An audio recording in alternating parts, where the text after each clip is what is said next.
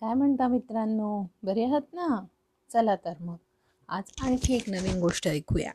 आजच्या गोष्टीचं नाव आहे कोल्हा आणि करकोचा. एकदा एका जंगलामध्ये एक कोल्हा आणि एक करकोचा राहत होते. ते कोल्हा आणि करकोचा एकमेकांचे फ्रेंड होते. एकदा काय झालं? त्या कोल्ह्याला वाटलं की करकोचाला आपल्या घरी जेवायला बोलवावं आणि त्याची फजितीच करावी. म्हणून त्या कोल्ह्यानी त्या कर्कोच्याला जेवणाचं आमंत्रण दिलं आणि त्याच्यासाठी मस्त रस्सा तयार केला. संध्याकाळ झाली कर्कोचा जेवायला आला कोल्हवरादाकडे आणि त्या कोल्ह्यानी त्याला कर्कोचाला एका पसरट ताटामध्ये तो रस्सा प्यायला दिला. तुम्हाला कर्कोचा माहिती आहे का मित्रांनो? कर्कोचा एक बर्ड असतो आणि त्याला अशी लांब चोच असते. त्यामुळे त्याला जर काही खायचं असेल तर त्याला उभट भांड्यामध्ये खाण्याची गरज असते. आणि कोल्होबा त्याला तर असं पसरट भांड्यात खायला देतो ताटलीसारख्या. तर त्याला ते खाता येणार आहे का? नाही. त्याला तो रस्सा अजिबातच पिता येत नाही. कोल्हे दादा काय करतो? म्हणतो चला आपण आता जेवायला बसूया. आणि भर भर भर तो सगळा रस्सा पिऊन घेतो.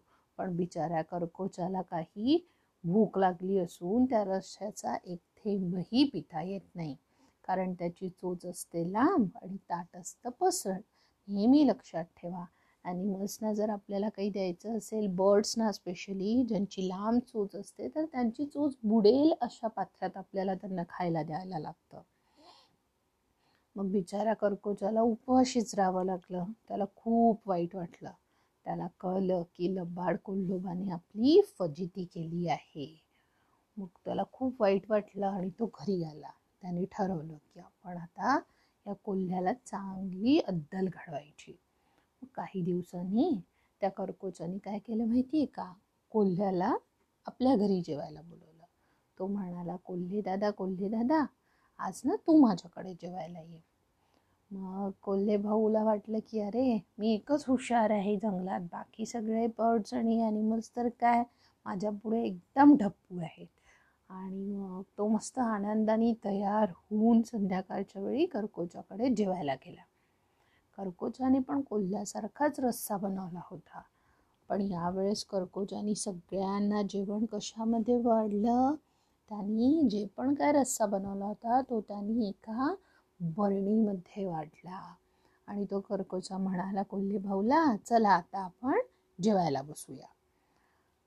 त्या बरणीतला रस्सा पाहून कोल्ह्याला काही कळेच ना. कारण कोल्ह्याला कसं खावं लागतं? कोल्ह्याला नेहमी ताटलीमध्ये खाता येतं पसरट भांड्यामध्ये खाता येतं आणि कर्कोच्याला नेहमी उभट भांड्यामध्ये खाता येतं. तर कर्कोच्याने उभट भांड्यामध्ये रस्सा घेतला आणि भर भर भर भर आपला पिऊन टाकलेला. पण ते कर्कोचाने पिलेला रस्सा पण कोल्हे भाऊ पिऊ शकला का रस्सा? नाही. त्याला बिचारायला उपवाशीच राहावं लागला. आणि वरतून कर्कोचा म्हणतो कसा? अरे कोल्हे भाऊ लाजू नको. मी इतका रुचकर रस्सा बनवला आहे आणि आजपर्यंत माझ्या हाताने इतका रुचकर रस्सा कधी झालाच नाही. तर तू लाजू नकोस. अजून घे अजून घे. पण कोल्ह्याला तो रस्सा पिता येत होता का? नाही.